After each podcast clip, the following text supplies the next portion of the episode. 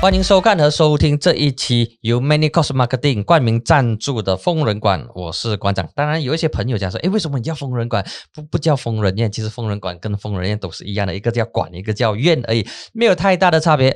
不过呢，今天这一期我们来聊一聊伊斯兰政治下的马来西亚多元。还是我们的选项吗？然后今天呢，我们有学者做客，那么他呢是陈忠和博士，马来西亚伊斯兰政治的学者。那么如果在看视频的话呢，就推荐这本书，这是陈博士的这个著作《马来西亚伊斯兰政党政治乌统跟伊斯兰党之间的比较》。哎啊，就是这一本书了。陈博士，欢迎你。哎，好，谢谢大家啊。各位大家，各位观众，大家好。OK，那么今天我们来聊的呢，这期我们来聊的呢，就是伊斯兰政治。那么有些人认为说，马来西亚从一九五七年独立开始，这个政治呢，就一直都是马来人来主导，从来没有改变。当然，有另外一些看法呢，就认为说，哎，其实不是，其实独立初期，一九五七年到一九六九年五一三事件那一段期间呢，五七到六九。其实，在国父东郭都拉曼治理之下呢，大马政治是相对的比较平衡一点，它不太有那种种族跟宗教政治。这个这两个啊呢都没有太过显著，而当时的联盟就是 Perikatan，不是现在的 Perikatan 哦，是由三个党组成，乌统、马华跟国大党。那么地位是相对的平等，虽然乌统还是占比较多数，那整体的感觉还 OK。直到五一三事件之后呢，就彻底改变马来西亚的政治、还有经济、还有方方面面的这个板块。那么国政就取代了联盟，然后新经济政策主导了一切。敦拉在成立的国政就取代了。呃，这个国盟，那么哎，不是国盟，你看一直讲错，现在就太多了。这个党取代了联盟，然后把所有的反对党都杀不都把它，呃，把它拉进来，剩下行动党没有加入这个国政。那么国政的这个成立呢，就稀释掉了马华跟国大党在联盟内的这个重要性跟代表性。那么从此乌统就应该是一党独大，直到二零一八年。那么其实这一些呢？都是过去的一些历史，但现在呢，国盟就是 Berikatan 上台之后呢，伊斯兰政治呢就成为主导的力量。它不仅仅是一党，还包括了乌统，还包括了在土德党内也有伊斯兰的这一个呃元素存在。那么呃，陈博士，你如何评价五零九之前跟五零九之后马来西亚的伊斯兰政治？它出现什么样的一个巨大的一个变化呢？马来西亚伊斯兰的政治其实它的变化分成很多个时期了啊。那么首先呢，就是一九六九年之前跟之后，它是一个变化的时期。然后呢，马哈蒂上台了，二零零一年宣布马来西亚伊斯兰国，又是另外一个时期。那么现在呢，啊，又换政府了，又是另外一个时期。所以它有不同的时期，有不同的面貌了啊。那么一九六九年以前呢，马来西亚呢，基本上。政治的主流所争执的主流是马来人民族主义，啊，民族之间的竞争，那个宗教之间的竞争没有那么的明显。那么一九六九年之后呢，啊，开始有伊斯兰党开始强调伊斯兰的这个法律，啊，伊斯兰的政治开始才逐渐成为马来人政治的主流。在六九年以前哦，伊斯兰党他们强调的是马来主权、马来特权、马来优先权，他们对伊斯兰的这种强调比较没有那么的。高于马来马来民族主义，他们是马来民族主义大于伊斯兰。是不是那个时候？一九六九年之前，是不是那个更早？如果我们推推早一点的话，就是呃五十年代，当一党从这啊，当这个一党从乌统的这个宗教宗教宗教部那边分裂出来，阿曼布斯塔曼啊，不是阿曼布斯塔曼，那个是 Doctor 布哈努蒂，他成立的时候，其实他确实是呃马来民族主义为主的，跟一跟这个乌统是竞争民族主义，而不是在。宗教方面，他们也会竞争宗教，也是竞争伊斯兰，但是他们主要的主轴主轴还是马来民族主义啊，可以这么讲。他们但是他们比乌统又更强调伊斯兰。当时候一九六九年之前呢，我们的乌统的领袖呢，他并他一直他们都认为伊斯兰只是一个仪式，一个个人的宗教行为啊。我们的东姑阿杜拉曼、我们的杜拉萨、我们的胡兴万三任的首相都公开的讲，马来西亚是世俗国家。我们在宪法制定的时候，那时候我们联盟乌统马华工会跟国大党，我他们提出的这个白皮书，保证马来西亚伊斯兰作为官方宗教，并不影响马来西亚是世俗国的地位。这个是白纸黑字在我们的联盟写的 memorandum 里面交给英国国会有这样的保证。也就是说，马来西亚作为世俗国的地位呢，是得到乌统马华工会跟国大党联合签名保证的。哦，所以，我们东姑一直到胡兴旺前三任首相呢，都是很强调这个东西，就是马来西亚它的法律地位它是世俗国，只是到了我们首相马哈迪的时候开始有一点改变。所以我讲了，马哈迪的时候，他也是马来西亚的伊斯兰化的一个里程碑来的啊。这个伊斯兰化的里程碑呢，有分成几个，第一个就是把那个伊斯兰法庭的这个立法的这个限制解除。以前马来西亚伊斯兰法庭啊。最高啊，他只能判坐牢呃呃六个月，嗯，然后罚款一千块，嗯啊，就是这样的最高的惩罚，坐牢六个月，罚款罚款罚款一千块。但是我们的一九八四年马哈迪领导的这个国政呢，他就是把这个上限呢改为三五六，嗯啊，就是三五五法令了，那个法令叫三五五法令，对，一九八四年所制定的。什么叫三五六呢？就是伊斯兰法庭呢，现在最高可以判三年监禁。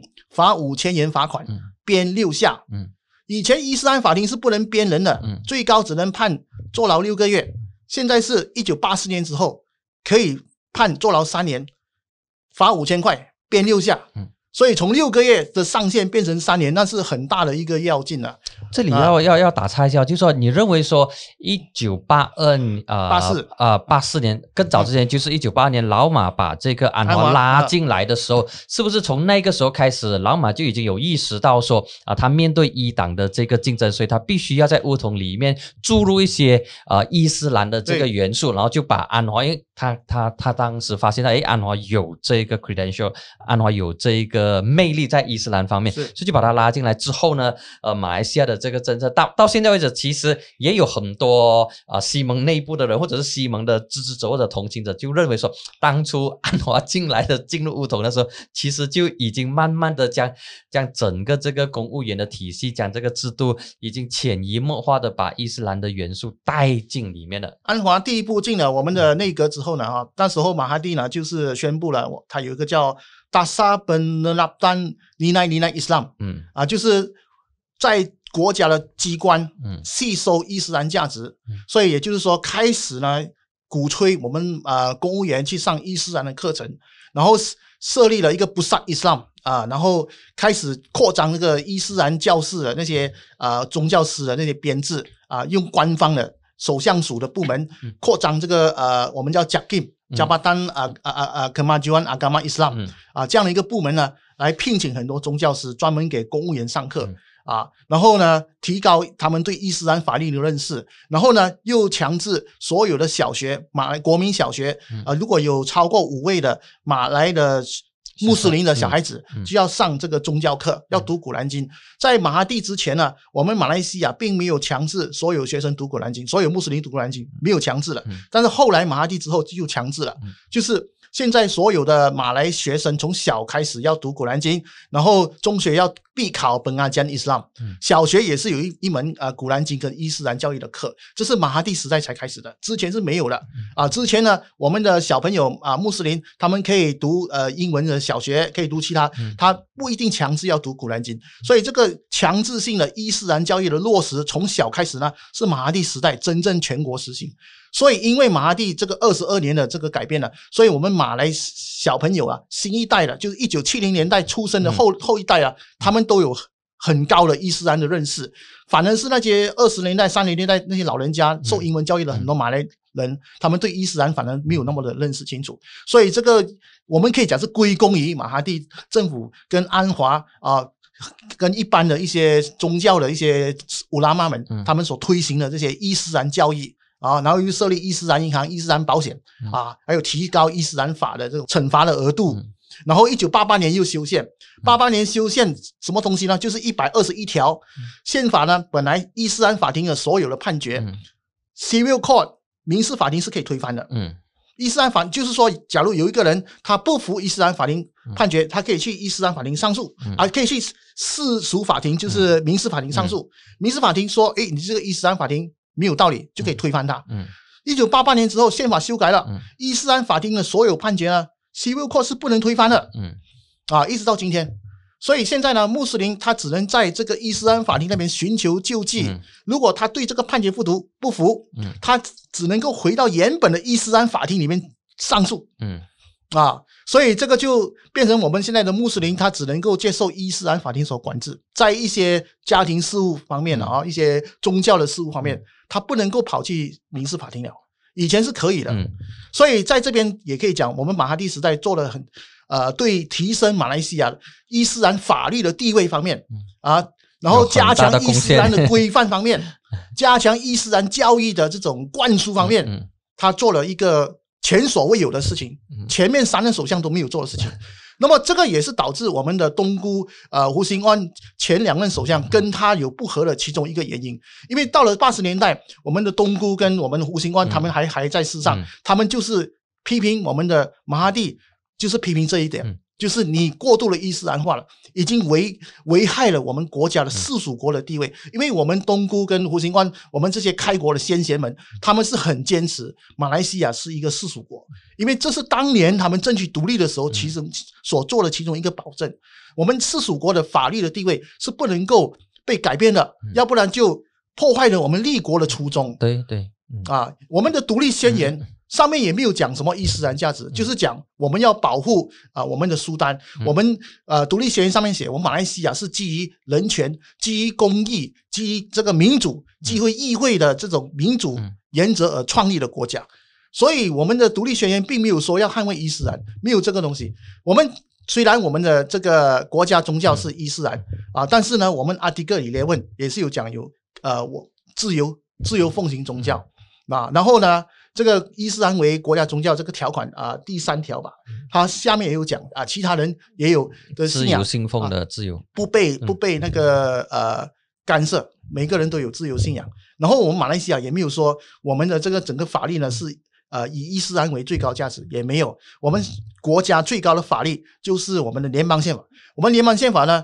他并没有说这个法律是呃追随伊斯兰精神，并没有真正的一个伊斯兰国家呢，他必须要在宪法上说所有的法律最高的一个精神就是伊斯兰啊，比如说伊朗还有这沙地阿拉伯，他们就会都是这么写的，没有任何法律条文可以高过古兰经啊。那么我们马来西亚没有这样子写，所以就是说这是当年我们立国的先贤的精神，只是马哈蒂呢，他可能。觉得他需要伊斯兰化，还是可能当时候的政治环境造成伊斯兰党抬头，他可能是要应付伊斯兰党的挑战，所以呢，他就收编了一些亲伊斯兰的力量。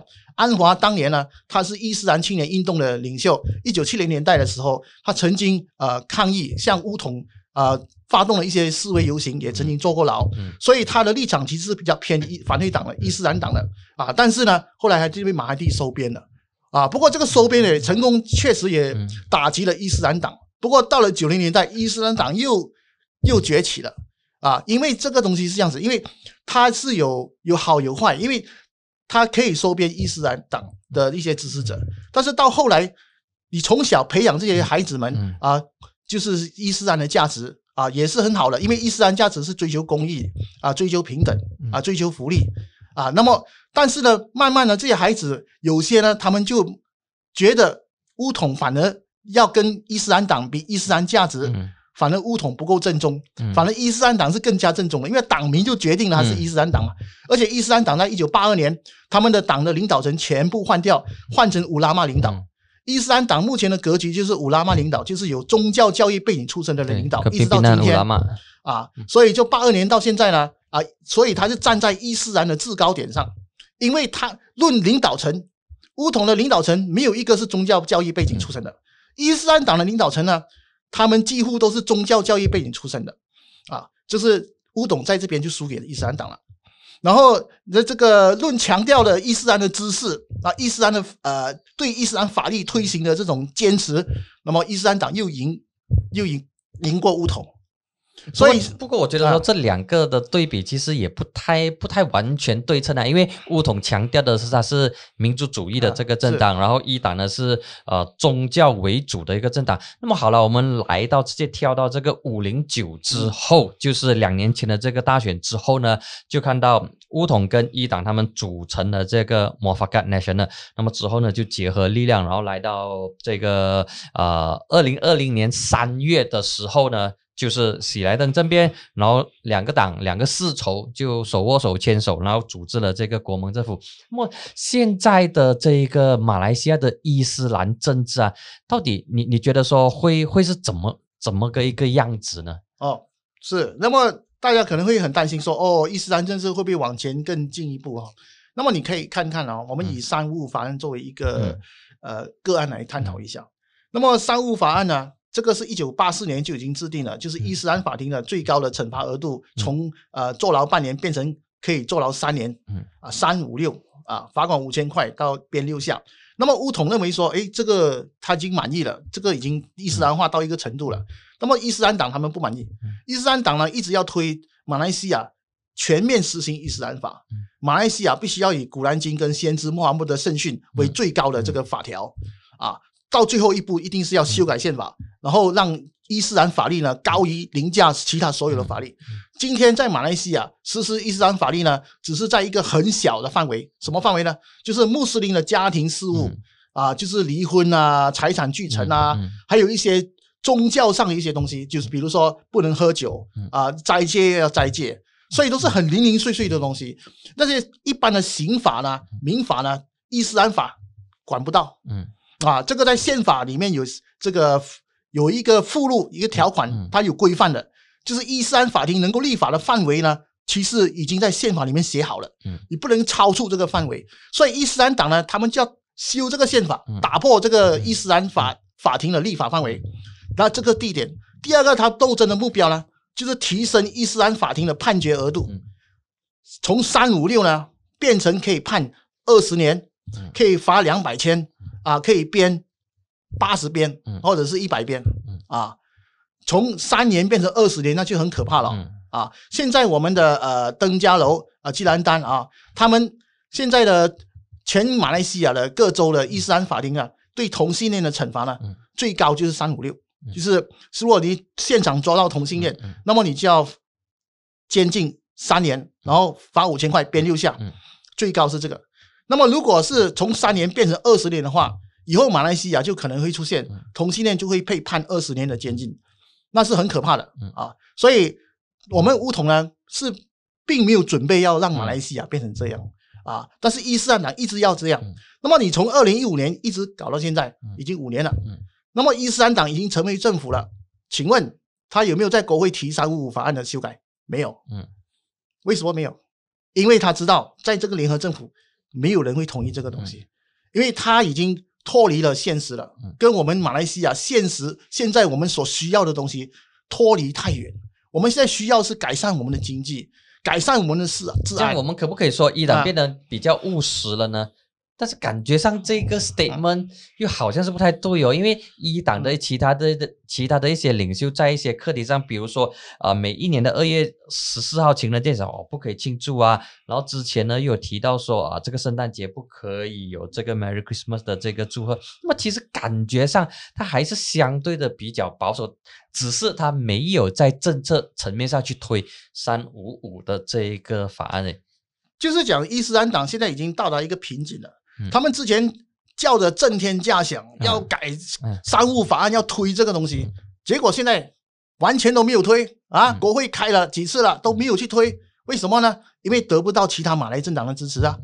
啊，如果是真的是我们马来穆斯林社会真的是有很大的意愿要推这个，他一定可以成功的，因为我们国会议员马来人占多数吗？马来穆斯林占多数吗？为什么没有？就表示说伊斯兰党这样的东西，它只有在少部分的人。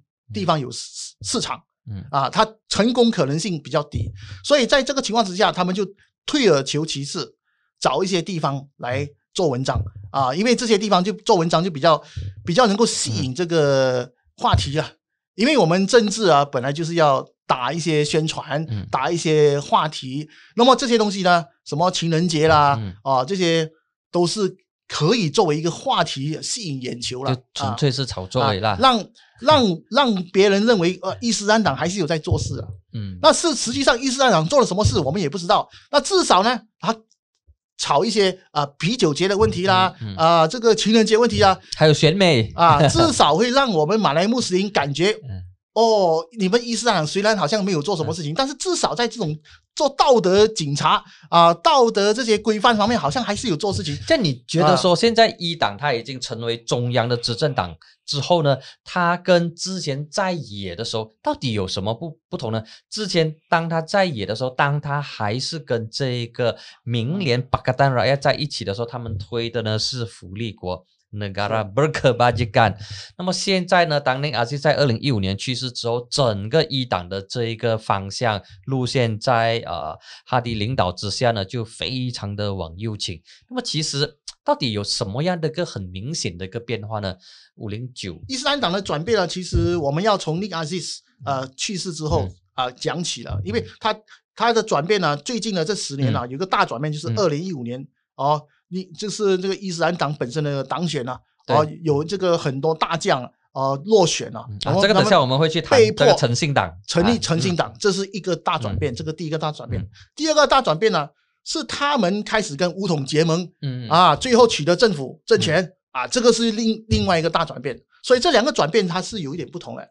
啊，我们先来聊这个乌统，他跟乌统一起合作，然后组织政府夺得政权之后，那么现在他实力壮大，除了有吉兰丹跟登嘉楼之外，那么呃，国盟土团党也把吉打送了给他，所以现在的吉打州务大臣闪路西是来自伊党的。那么呃，你觉得说接下来伊党他的这个政治斗争方向会不会从宗教转向这个马来民族主义呢？还是他会更加的这个保守，还是他会有一些比较务实的认为说，如果要壮大的话呢，就不能够局限在呃这个，比如说在这个东海岸，在击打这个 Malay Belt 马来腹地，他必须要往南部去发展，走更多元的路线。伊斯兰党呢，其实还面临一个困局啊，就是有点像行动党的困局。什么困局呢？就是他们之前在野党的时候，他们可以高唱的理念，吹太大了，吹吹吹他们的理念啊，但是当了执政，发现并不是那么一回事。嗯。要落实他的理念，发现有种种的障碍，是才知道他们这个理念呢是脱离现实的，所以他们要调整他们的理念。所以他们现在其实呢，全党呢仍然在调整期，就等于当初行动党他的理念啊唱得很高调啊，要关莱纳斯啊，要这样那要承认统考啊，结果当了执政党两年了，莱纳斯召开啊，统考完全没有赢，所以这个。困局呢，就跟伊斯兰党很相似。伊斯兰党呢，在在野的时候就讲的很好听，我们跟乌统合作啊，取得政权了之后呢，我们可以实施三五法案。哦，然后又可以呃全国禁酒，可以把云顶关掉。结果呢，云顶现在还开着啊，三五法案完全没有赢，连国会提都没有提。啊，所以也就是说，伊斯兰党现在面临啊类似行动党的困局，就是他因为他太过强调理念了，他其实发现理念跟实际呢有一段落差，要实践呢，其实呢有他的障碍。因为伊斯兰党目前取得政权，如果还要强行推他这个理念呢，他可能会瓦解，他可能这个政府会瓦解。为什么呢？因为我们要知道，现在这个国盟政府呢，他的是一票都不能少，一席都不能少。我们东马的政党是很明确的，就是反对这些伊斯兰化的 伊斯兰化的政策、伊斯兰化的这些呃法律也好了，反对。所以，如果伊斯兰党敢推这个呢，这个政府马上就会瓦解。嗯，所以在伊斯兰党面临保政权还是要保理想啊？当然是政权比较重要嘛，先吃饭再谈理想嘛。所以伊斯兰党现在有饭吃啦，所以理想先慢慢我们可以阶段性的实施。但是他们的一些领袖，呃，可能就是在政治上的这个啊，政治上有这个政治需要，所以就在一些课题上去炒作。但是整体上，你的你的观点呢，就是说他们还是以保住政权为主。对。那么来届大选的时候，可能我们稍微讲远一点哦。那来届大选的时候呢，一党会不会继续啊锁在他自己的这个安全区当中，还是你觉得说他会往南部去发展？就是壮大他的这个实力，除了稳住现有的三个州，吉打、吉兰丹跟登跟登加楼。伊斯兰党呢，在之前一离开这个希望联盟的时候呢，其实我相信他们已经有一个算盘了，他们就是要守着这个吉兰丹跟登嘉楼。嗯啊，再了不起就是一个吉打。嗯啊，因为当他们跟西蒙一分裂的时候呢，那么就变成说上一届大选就会有全面性的三角战。那么三角战的之下呢，伊斯兰党如果在三角战的格局之下，在柔佛、马六甲、圣米兰都讨不到便宜，嗯。因为这这些地方都是他传统的落区，嗯。只有一对一之下，他们才有可能赢。嗯。三角战的话，他们反而是最不利的，因为嗯。他们在这些地方反而是比较弱。哦，所以当时候当当哈迪阿旺一开始要离开这个西蒙，他们就已经打了这个算盘，我就是要做一个第三方。嗯。啊，就看当两边相持不下的时候，我再加入另外一边，然后赢得最大的筹码嗯啊。那么当然，他可能计算可能有点错误了啊，所以这个上一届大选其实他们国会也没有赢很多，嗯。他们赢得多的地方就是州政府啊，在这个吉兰丹跟登嘉楼赢的比较多，那个其实是有一些额外的因素。嗯。什么叫额外因素？其其实，在上一届大选是全面性的三角战，嗯。好、下一届大选呢，我预测也应该也会全面性的三角战。啊、这个之后再讲。那么上一届大选这个三角战之下呢，因为吉兰丹跟这个登嘉楼的选民，他们要唾弃国政，但是呢，他们又不熟悉西蒙，嗯。因为西蒙在这个吉兰丹跟登嘉楼并没有经营很久，嗯。他们推出的候选人知名度也不高，嗯。所以他们只好投给伊斯兰党。所以他们投给伊斯兰党不，并不代表他们真的是完全认同伊斯兰党的这个政策。嗯，哦，就是因为他们没有人选择，他们就是三选二、三选一。那么西蒙他们又不熟悉，嗯。他们就习惯了曾经伊斯兰党执政过啊，嗯所以就投给伊斯兰党。所以上一次的大选呢，其实马来选民有一个很对国政很大的一个反抗的心理。嗯啊，所以就投票投给伊斯兰党，所以这是意外。那么下一次选举呢？因为现在我们很清楚的知道，嗯我们在在国门里面的乌统土团党两个都是勾心斗角，嗯对不对？台面上已经在斗了，台面下当然斗得更厉害嗯啊。所以呢，在下一届大选呢，他们这两个政党呢，如果说要协调到一个竞选的议席呢，我觉得是很难很难的啊。那么伊斯兰党呢，他就看准这个机会了啊，他可能会在马来选区三角战的或甚至四角战的情况之下，他确实有可能突围而出了，因为分散选票嘛嗯，分散选票啊。但是呢，话又说回来了，如果四角战、三角战的情况之下呢，还是基层实力比较强的会比较得得力的。那么伊斯兰党呢，在下一次选举呢，我认为他在柔佛了这个马六甲、圣美兰州，其实并不是那么的看好，因为他们基层在那边确实是不强啊。在这些州属呢嗯的人民的眼睛，主要是要看第一民族主义，嗯第二呢是经济嗯生活的经济条件。那么讲民族主义呢，那么当然是乌统跟土兰党是嗯他们的强项了。嗯伊斯兰党是讲这个宗教啊，宗教法律啊。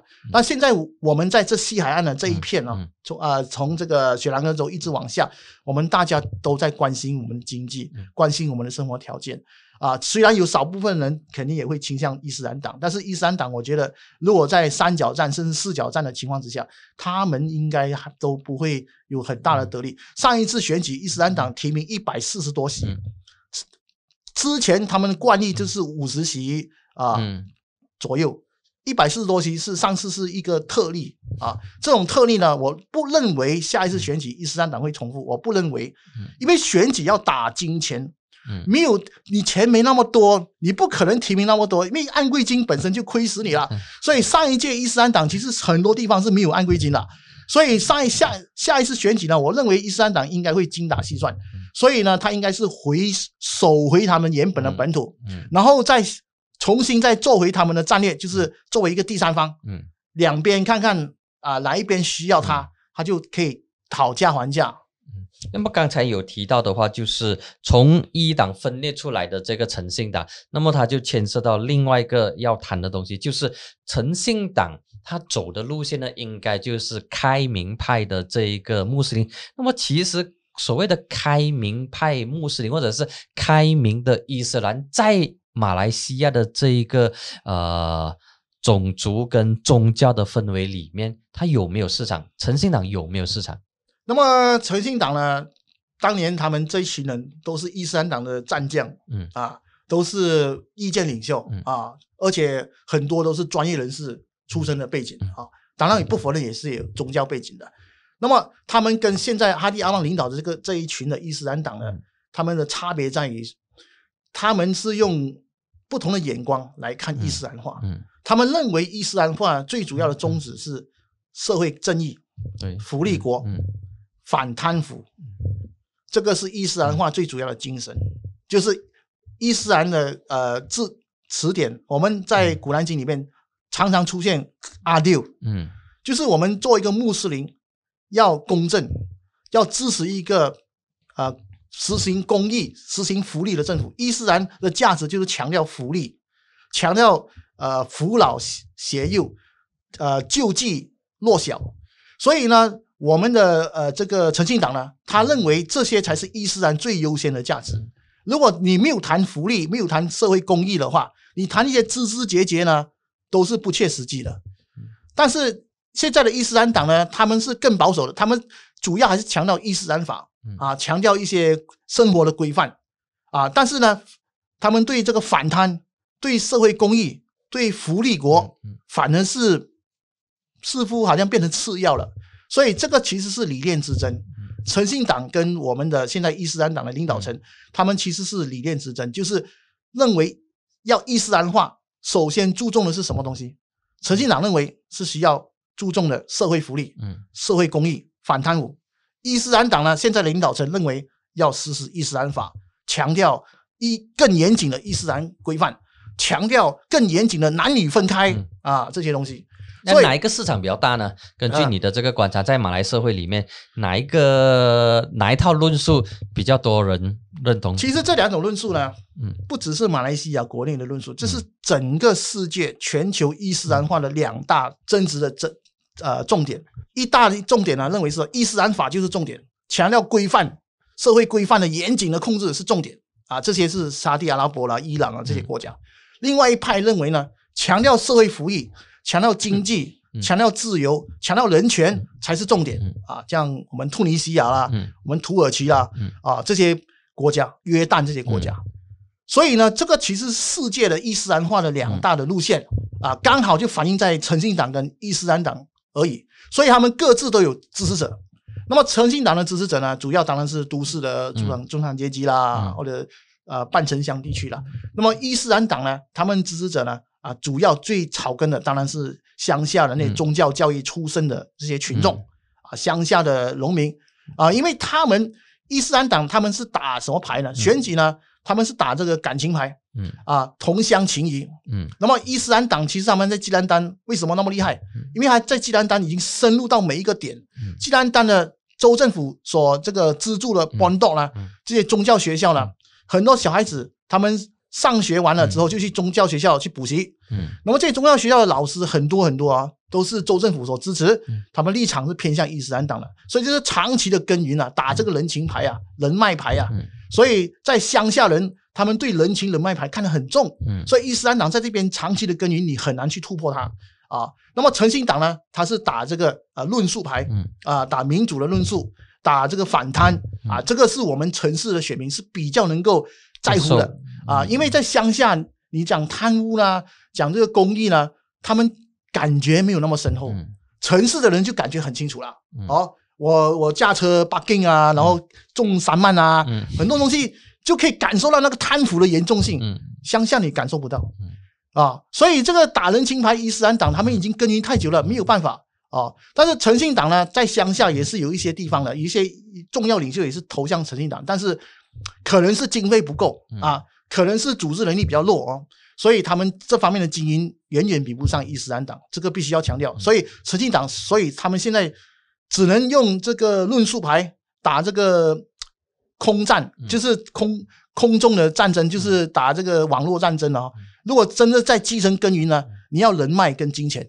啊，这个是呃，诚信党是比较呃插伊斯兰党的地方，因为伊斯兰党本身有很多宗教老师的支持，宗教教育呃那些学校老师啦，或者是乡下的一些村长啊，他们的支持，所以他们还是有这个人脉的。那么你觉得说现在马来政治这一块，呃，主导的这个议题，主导的这个意识形态是伊斯兰是宗教呢，还是民族？这个在二十一世纪之前啊、可以很清楚的，马来人大部分就是民族嗯啊，民族为优先的。但是二十一世纪之后，随着八零年代接受宗教教育的嗯小孩子慢慢长大了啊，嗯其实现在的马来穆斯林大部分都是我是穆斯林，嗯然后才是马来人啊。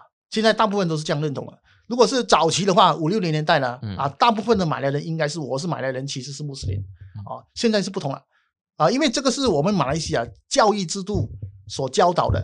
如果你有看一代两代人，对，如果你有看现在的小学课本哦，嗯。就是我们的宗教的课本，本阿吉安伊斯兰 S 那个 PMR 啦，就这些 SPM 的这些嗯。教教纲啊，这些教学大纲嗯，他们都讲得很清楚的啊，就是要怎么样做好一个穆斯林啊，一个穆斯林要应该怎么样，这是从小一漫长的十几年的一种教育。所以今天我们的马来的穆斯林呢，我们都有一个明确的认知，就是我首先是穆斯林，再来是马来人，差别是在于说，嗯你要做好一个穆斯林，你要应该要怎么做？嗯你是要以身作则呢，追求社会公益呢，反贪呢，还是只是做形式的穆斯林，就是不喝酒，然后呃维持这些很严谨的生活规范啊、一一天一定要坚持去祈祷五次。所以这个是差别是要如何落实作为一个好穆斯林啊，这个有不同的观念。这样我们回不到过去 p y r a m i 的那个年代。呃，是蛮难回去的，蛮难回去的。呃，为什么呢？因为我们现在很多法令啊，毕拉密的电影，如果你看回去啊，他们是违法的，违反很多的嗯当初法令。没有违法，现在可能，嗯我们以前这个一九八四年之前，嗯宗教法庭呢，他们伊斯兰法庭，他们并没有真的去严格去抓喝酒，嗯所以甚至我们在六十年代的报纸啊，嗯有这个马来报啊，嗯。啊乌都山姆拉又啊这些啊，有有那个啤酒广告的啊，这个是我们的这个 Casper 厂嗯。由我们的第二任首相杜拉萨嗯。开幕的嗯，上面有一个匾额，还是写着啊杜拉萨首相亲自为 Casper 酒厂嗯。开幕了。所以那个年代是很开放嗯，因为他那个伊斯兰法庭虽然说喝酒要罚款嗯，但是一般上是罚五十块嗯。或者是五块这样的一个惩惩罚而已。然后现在呢，当一九八四年开放了，让伊斯兰法庭可以最高可以判三年，罚五千块的时候了，现在很多州喝酒了，最高可以罚到两千块，啊，那是很高的很高的价值哦，很高的钱哦。啊，喝酒呢，最高还可以判到一年坐牢一年，所以不是开玩笑哎啊！所以现在喝酒本身是违法，这个东西已经在伊斯兰法庭里面了，所以你要重新回到毗拉密那个时代呢，以喝酒为例，那是不可能的，除非你要把各州的伊斯兰法庭这个法条取消嘛，但是也不可能的嘛，一法律立了，你取消要开会了，嗯怎么可能？我觉得这个可能性不大。那么呃，现在的这个马来西亚的这种情况，就是伊斯兰化呢，就相等于是阿拉伯化。那我记得呃，罗佛苏丹有曾经我他的正确的词句我我不太记得，他就说其实呃伊斯兰化跟阿拉伯化不应该画上等号。其实马来人也有本身的这个 identity，就是马来民族有他的这个，比如说他传统的这个服装啊，他未必一定要穿呃阿拉伯的服装才能够显示你是很虔诚的这个穆斯林。那么你怎么看这一个呃伊斯兰化跟阿拉伯化，它是不是已经画上了等号，就完全不能够从里面抽离出来？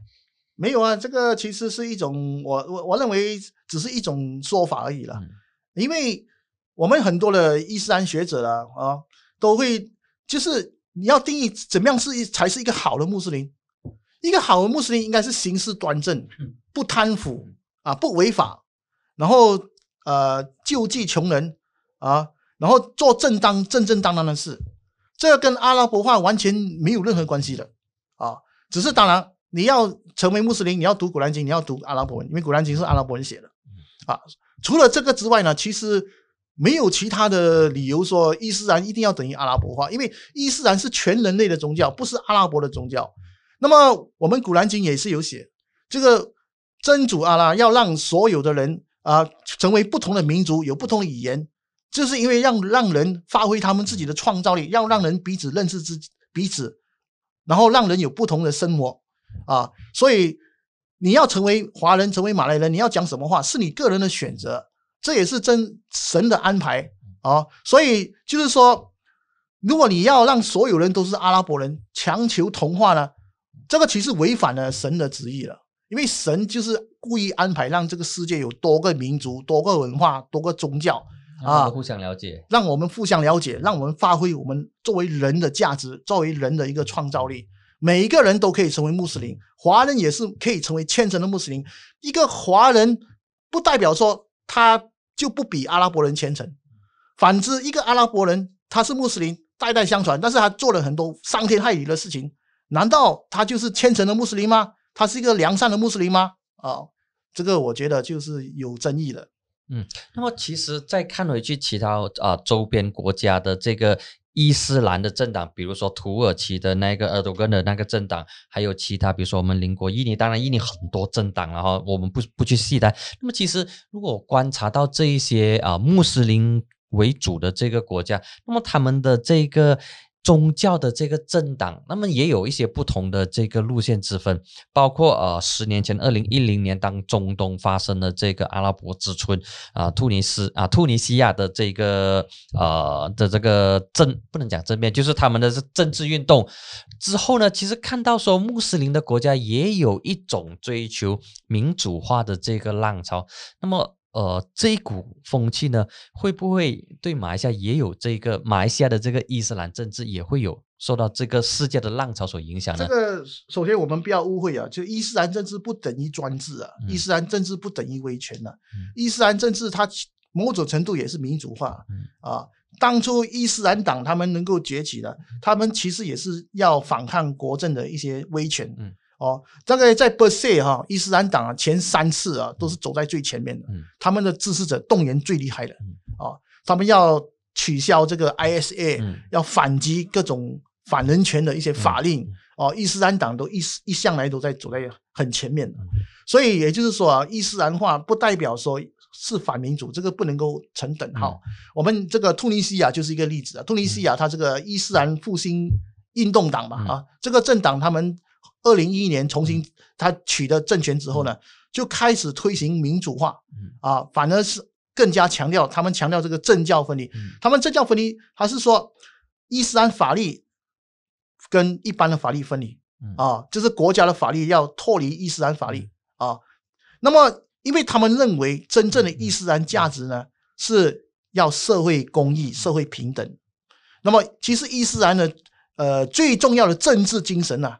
就是平等，还有公益啊，所以因为你看啊，我们先知穆罕默德去世之后，他那个后面的领导人都是选举选出来的，所以他们是很强调这个协商啊，公益平等。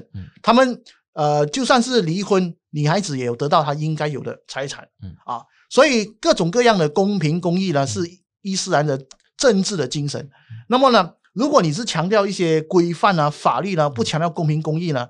反正这些法律规范呢，最后只是打压那些贫穷弱势的人，那些有钱人反而是他可以可能可以逍遥自在。所以你要落实任何的伊斯兰法、伊斯兰规范之前呢，你必须要确保你这个社会是平等的、是公益的。要不然的话，如果社会是不平等、不公义、贪污腐败，任何什么管制的法律呢，都只是打压人民，都最后成为打压人民的维权手段。所以我们的突尼西亚的。土耳其的有些政党已经看清楚这个东西了。我们伊斯兰国家的追求落实平等、落实公益，然后开放，让呃各个言论出来监督政府的贪污腐败，国家才会进步，民族才会进步，穆斯林才会进步。这是我们的突尼西亚很多国家他们的观点。那么你觉得说接下来呃这个一党跟诚信党，然后土团党、乌统，他们在这个伊斯兰课题上的竞争会不会越来越激烈？还是他们会往呃全民的方向去啊去努力，而不是只是专注在伊斯兰课题，为了要保住他们的马来选票？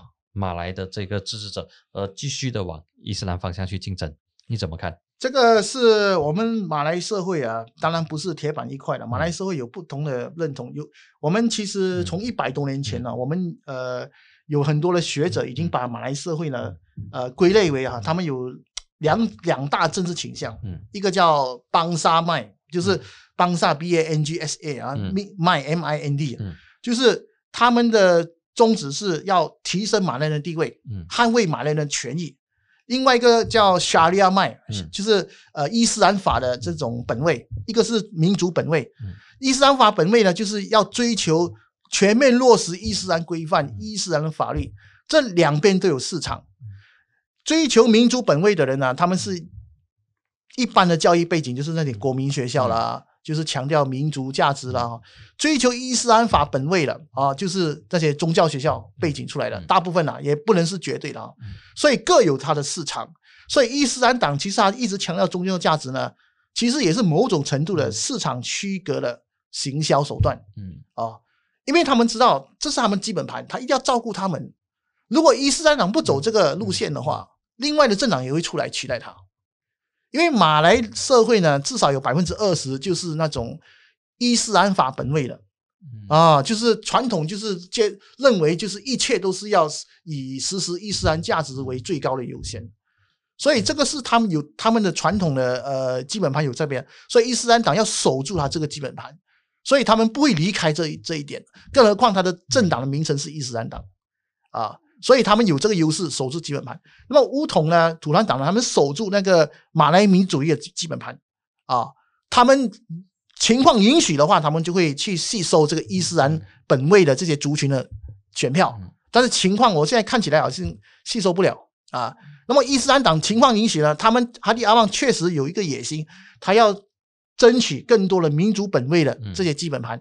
但是看来呢，呃，不太成功，不太成功。嗯啊，上一届大选就可以证明了，他全国也只是赢了二十一席啊，呃，所以很呃不议席不多啊啊，所以他只能守守住他原本基本盘。所以未来的选举呢，他已经看清楚啊，应该是还是会继续啊经营他的东海岸跟这个北马。啊，其他地方我相信他没有这个能力。一一方面，我们的经济条件也不允许像上一届大选那么这样的大规模的提名。上届大选是幕后有金主，而且是现在有越来越多的这个讯息透露出来说，当时是伊朗跟乌统其实是有某一些的这个默契存在，所以。零呃一八年的情况，确实他不会在来届大选的时候呃重新上演。那么这里在休息之前呢，还有最后最后一道问题要问啊，陈博士。那么其实你认为说这一个呃来届大选的时候，一党的那一套会不会打动城市的马来选民？当然，乡区的马来选民差不多已经算是他们口袋里已经放在 pocket 了。那么他们那一套论述，他们会不会获得城市中产阶级，比如说住在啊邦尼、住在啊布查加亚的这一群人的这个啊认同，包括住在比如说在啊斯蒂王社啊这一些城市中产阶级？这个我我是很难预测哈，我也我也不是说政治观察家了，我只是给就事论事来讲啊。首先啊。马来乡村也不是伊斯兰党的定存，也不是，他是要在一个宗教教育比较兴盛的马来乡村啊，伊斯兰党在那边力量才比较强啊。那么在其他宗教教育不兴盛的马来乡村，比如说柔佛州啊啊这些地方，它力量其实不不强。那么在都市呢，都市这就很特别了啊。那么都市的选民其实他们是比较难抓摸的。啊，他们投票的倾向很容易改变的。啊。为什么呢？因为他们。要看的这个关心的议题其实蛮多的，嗯，他们会关心经济，会关心治安，嗯，甚至会关心环保，嗯，所以每一区有他个别他关心的一些不同的议题，不像乡村关心的可能是比较单一的，关心人情、人脉牌就可以得得利了。那都市你打人情牌、人脉牌呢是没有什么效果的，所以你你还是真的要实事求是，要有一个好的论述。那么在这个情况之下，伊斯兰党这个。好的论述呢，似乎没有打出来，哦，他现在讲民族主义，嗯，讲不过武统，讲不过土兰党，讲宗教呢，他现在又做不做做不到什么成绩，嗯，啊，只是在跟其他党还没分别像，他只是在那些地方旁敲侧侧击而已，啊，讲反贪，他们又好像又不是很积极反贪哦，嗯，啊，讲讲这个社会落实社会公益呢，似乎又没有什么样的议题能够让我们去。觉得他是很注重这个社会公益的落实，所以在这一点呢，未来很可能的选举是三角战，甚甚至四角战的情况之下，其实伊斯兰党要突围不容易，嗯，但是也不能够否定啊，否定所有的这个可能性了啊，因为政治嘛，哎我们未来一两年谁知道会有什么发展？因为有时候。我们投票可能就是两害取其轻了啊，因为有时候哎，三个候选人，另外两个形象很差，刚好移山党推出一个形象好的，哎，搞不好就会赢了。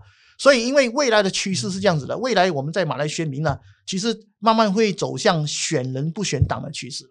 嗯。啊，因为未来就很多党竞争哦，嗯。因为马来人社会现在分裂成四个大党哦，土嗯团、伊斯兰党，然后乌统啊，还有一个诚信党，如果拉进来算四个了，嗯。还有马哈蒂力量拉进来就五个了。嗯在这么混乱的情况之下，嗯。未来选区应该是很难避免三角战了啊。嗯。那么在这个情况之下，谁能够提出、嗯。推出论述好的、口才好的、嗯。形象好的，谁就能够突围，反而不是你的政党什么了。其实，对，好，呃，到这里为止，我们暂时休息片刻，等一下再回来。企业想要转型，可是却不知道要怎么踏出第一步。想要找人帮你创建社交媒体专业，策划 hit 中人心的营销内容，撰写创意又有趣的文案，设计看起来很专业的图片，还要精准投放广告给你的 target。这里有好介绍，Magnicos Marketing 为中小型企业提供最全面的网络营销服务，帮您从线下转线上，赢在起跑点。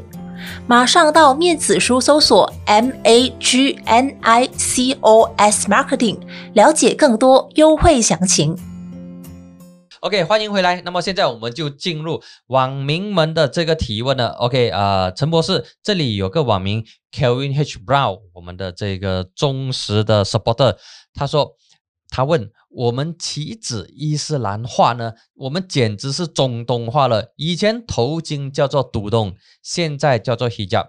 那么各种中东文化在慢慢的进入我们马来伊斯兰文化，那么我们真的回不去过，回不去之前 B Ram 利马来人可以拍黑口皮广告的年代。这个刚才陈博士有提到了。那么世属国已经是华人自说自爽。国人早已当这个是回教国了，那么呃你怎么看呢？就是越来越多的这个中东化，然后世属国，马来西亚到底现在是不是世属国，还是呃某一些政治领袖自己 claim 的？啊 OK，那么我们那个政教合一啊，政政教分离啊，嗯其实我们有一些检验的标准的。嗯过去很多学者哦，他认为啊，要检验这个国家是不是政教合一呢，有有三个可以检验的东西。嗯第一个，他的领导人是宗教的宗教师领导呢，还是一般的非宗教的人来领导？嗯啊，就是看他的领导人是怎么样的。第二个，看他的领导机构是一个宗教机构呢，还是一般的世俗的机构，比如说国会啦啊。第三是看了法律，它的最高的法律是宪法世俗的宪法，还是一个宗教的法律？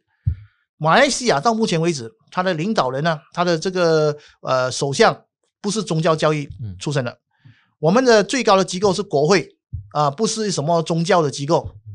再来，我们的法律最高的法律是联邦宪法，联邦宪法呢，呃，任何法律呢跟他抵触的话，联邦宪法一定是优先的。嗯。所以呢，从这三点来看呢，马来西亚呢还算是一个政教分离的国家。但是如果说要完全分离也不对，因为马来西亚有国家宗教嗯。啊，而且马来西亚在一九八四年之后呢，就提升伊斯兰法庭的这个判决额度嗯。啊，变成三五六。啊，伊斯兰法庭的地位就比以前更高了嗯。啊，呃地方上也实行更多的一些比较严谨的嗯。伊斯兰规范。啊，所以呢，要说要回去六十年代呢嗯，那是很难的。为什么？我们必须要认知到，今天的马来穆斯林他们的学习到的伊斯兰的教义嗯，跟六十年代是不一样的。他们从小就吸收了《古兰经》，就读《古兰经》嗯，从小就意识到我首先是穆斯林，嗯。所以呢，这是马来人的普遍的意愿。嗯。我们要尊重我们这个国家领导大部分的族群，嗯领导这个国家的人嗯他们的意愿。我们就是说，有时候我们必须要了解，这也是一种民主的原则，嗯就是少数服从多数，多数尊重少数。嗯那么，当多数人要求实行伊斯兰化，这是他们的意愿，我们要尊重他们。OK，那么，但是在实行过程中有没有危害到少数人的人权嗯啊？这个是我们可以去质疑的。嗯如果你要实行伊斯兰化，你要实行宗教义务，很好，那是你的呃要求嗯，我们尊重。但是你实行这个的时候，迫害到我们少数人的利益呢，我们必须要站出来嗯啊。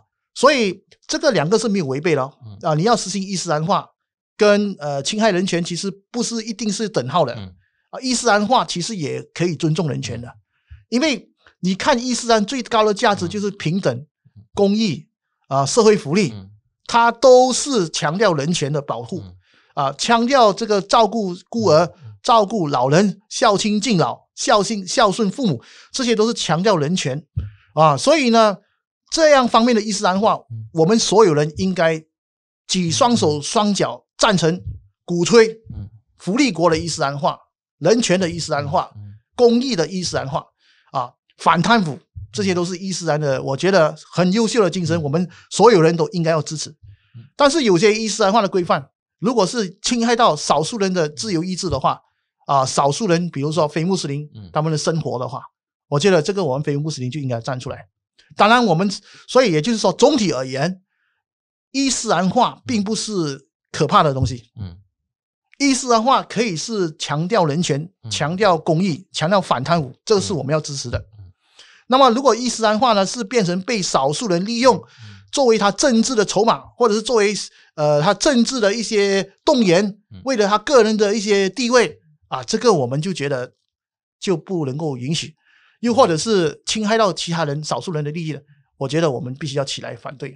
OK，呃，这里也是忠实的朋友 Katura Dio，他就问说，请问华裔跟印裔如果是改信伊斯兰之后，根据可兰经教义里，他们需要把原有的名字改成，比如说，呃。阿卜杜拉嘛，bin 阿卜杜拉，比如说阿卜杜拉丹、阿卜杜拉旺嘛，可以保留原有的名字吗？这也是很多人想要问哦，的。这个我我没有什么研究了哈，因为每个国家有不同的规范啊。嗯那么当然，呃，你信仰伊斯兰，你可能名字要伊斯兰化啊。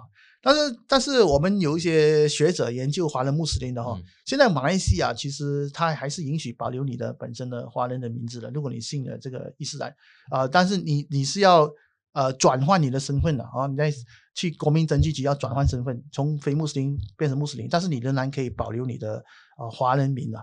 其实这个是在八零年代之后嗯就可以这样做了。啊，所以不，这个是不一定要都要什么阿杜拉这个名字。OK，这里是 KS Lim，、啊他想要知道说，保守伊斯兰的这个教徒宁愿领袖贪腐而不能接受开明派的领导嘛？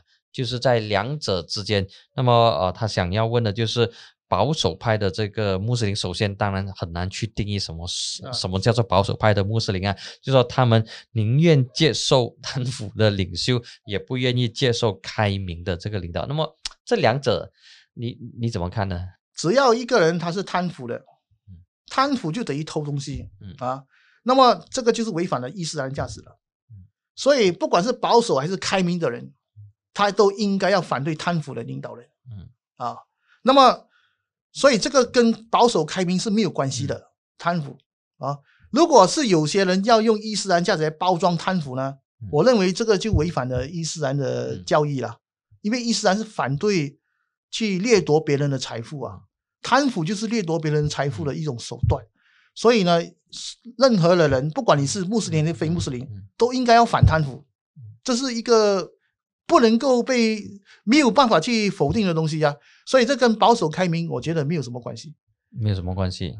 嗯，OK，那么呃，这里还有还有其他的一些问题哦，包括有一个有一个朋友他就问到说，呃，伊斯兰党哦，就是怕说他接下来他会不会出现，就是根据你的这个观察，他会不会出现另外一名像 Nick Aziz 这一种比较呃中庸，也不能够讲中庸，就是他的包容性比较大的这个领袖，更具包容性。因为之前那个阿西他是姆须多安 pass，他的这一个身份是相当高的，但是现在可能很多人都不知道说，现在啊、一党的这个姆须多安 pass，中文报有些把它译成是精神领袖，不过我觉得说正确的译名应该是伊斯兰党宗教师协商理事会主席，可能大家都不懂。到底是谁？反而哈迪亚旺本身的形象太过强了。那么你觉得说一党的现在的这个领导层当中，有没有一些更具包容性的？还是包容性的全部在二零一五年当选的时候被刷到完了，干干净净了？这个我们很难很难很难去了解，因为我们的伊斯兰党现在有很多新上位的领袖了，我们我对他的背景没有什么很没有什么研究了啊。那么你说呃保守跟开明，你要看什么角度了啊。那么伊斯兰党它并不是一个人说了算的政党，它有分不同的地方，有这个吉兰丹，有登嘉楼，有吉达，每一个地方有他自己的源流啊，有他自己的一些主张。不过他们现在是有共同的目标，就是要加强伊斯兰规范，加强伊斯兰法的实行啊。但是在这个共同目标目前似乎没有没有往前更进一步。那么你说他的保守，如果是说呃在规范上的强调呢，或者是伊斯兰法的强调，确实啊，如果是这个等于保守的话，确实他们是会更加的保守啊，相对于这个诚信党啊，因为诚信党它的强调的是。要求社会平等，社会落实社会正义，就落实伊斯兰法的同时，应该是要强调社会正义。社会正义跟社会平等呢，其实也甚至要优先于伊斯兰规范跟伊斯兰法啊，它是一个配套了。那么，我当然我们伊斯兰党也会这么强调了，但是呢，他跟乌统公开合作，那么他们过去反乌统，是因为乌统本身什么太过强调民族主义。乌统可能太过的贪腐，嗯，他们过去反贪腐、反乌统，就是因为这两个原因嘛，就是乌统打压人权，啊，乌统威权，乌统强调民族主义，乌统反贪腐。那么乌统现在有没有改变？如果没有改变，你又去跟他合作，那你不是自我否定吗？那么伊斯兰党，那么你在这个自我否定的情况之下，你如何说服选民，你们是应该是被支持的对象啊？似乎我觉得在这边他。变成马来人团结这个东西了，那么我们伊斯兰党呢，不是应该更强调穆斯林团结吗？啊，那么你太你强调马来人团结，那么又把物种放进来，那么你过去一直在批评乌统的各种不是，现在全部都似乎好像没有办法自圆其说啊，只有一个马来人团结这样的一个大旗，那么这样的话，跟过去令阿西斯领导伊斯兰党时代的伊斯兰党。他其实有很大的一个转变。林阿西呢，当年他曾经说过，如果马来西亚的首相是华人，他也乐见其成，只要那个人是穆斯林啊，他也甚至也希望华人能够领导这个国家。所以，他他其他是看看的呃比较远，他要打破族群的界限。当然，他是要伊斯兰领导了，但是伊斯兰领导之下呢，是不分族群的，所有族群的平等的。那么，但是在伊斯兰党呢？现在的伊斯兰党似乎偏离了这这样的一个主轴啊，一直在强调马来价值，然后又跟乌统合作，他又无法难以自圆其说，说呃之前所讲的东西能不能转回来？有什么理由要跟胡总合作？结果回到马来人团结，这个就变成跟另阿西领导的风格又有很大的不一样，所以伊斯兰党才会分裂。那么你说他更加保守呢？从这个角度来看呢，他。转向更加的马来民族主义啊！如果这个点呢讲，他是更加保守。嗯，来，我们做最后一个假设性的问题。那么，你认为一党他最舒服的合作伙伴是土团党呢，还是乌统？这个最舒服的合作伙伴呢？啊，这个我我不是伊斯兰党的这个里面的人，我很难去预测。我们就从局对不对？从局外人的这个啊。啊，也不知道他们心里面想什么。但是如果按照形式来讲啊，其实他跟土团党合作呢，会更加的舒服一点。嗯，为什么呢？因为首先第一个第一点，伊斯兰党跟乌统是长期的这种敌人。嗯，哦，已经敌对了四五十年、六十年啊，从独立之前敌对到刚刚几年前才合作。嗯，啊，中间也是合作，但是都不欢而散。嗯，啊，所以他们的在很多地方啊。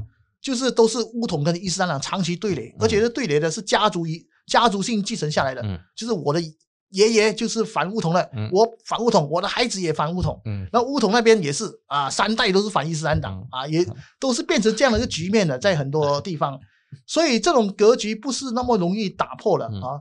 那么，所以伊斯兰党，你看上一届选举还似乎跟乌统也是比较倾向乌统，但是还是打乌统啊，照打啊。那么，所以这一次。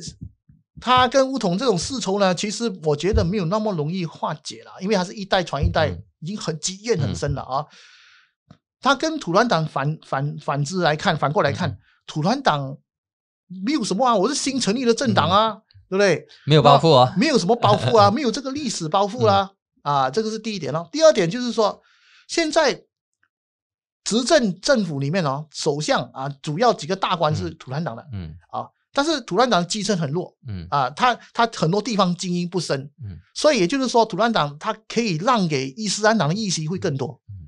啊，因为反正这个议席我精英不深，然后我就让给伊斯兰党，他他会更愿意让出更多的议席给伊斯兰党。嗯。反之，乌统呢就不一定了，嗯。因为乌统全国都有一马来区就是他的选区，嗯。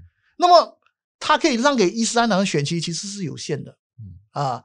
他认为伊斯兰党你可以赢二十五席，那我就让让你这这样的一个，因为他们两个都是竞争马来选区，嗯。而每一个马来选区都有乌统跟伊斯兰党的支部，嗯。所以在这个情况之下，在利益分配之下会很大的冲突。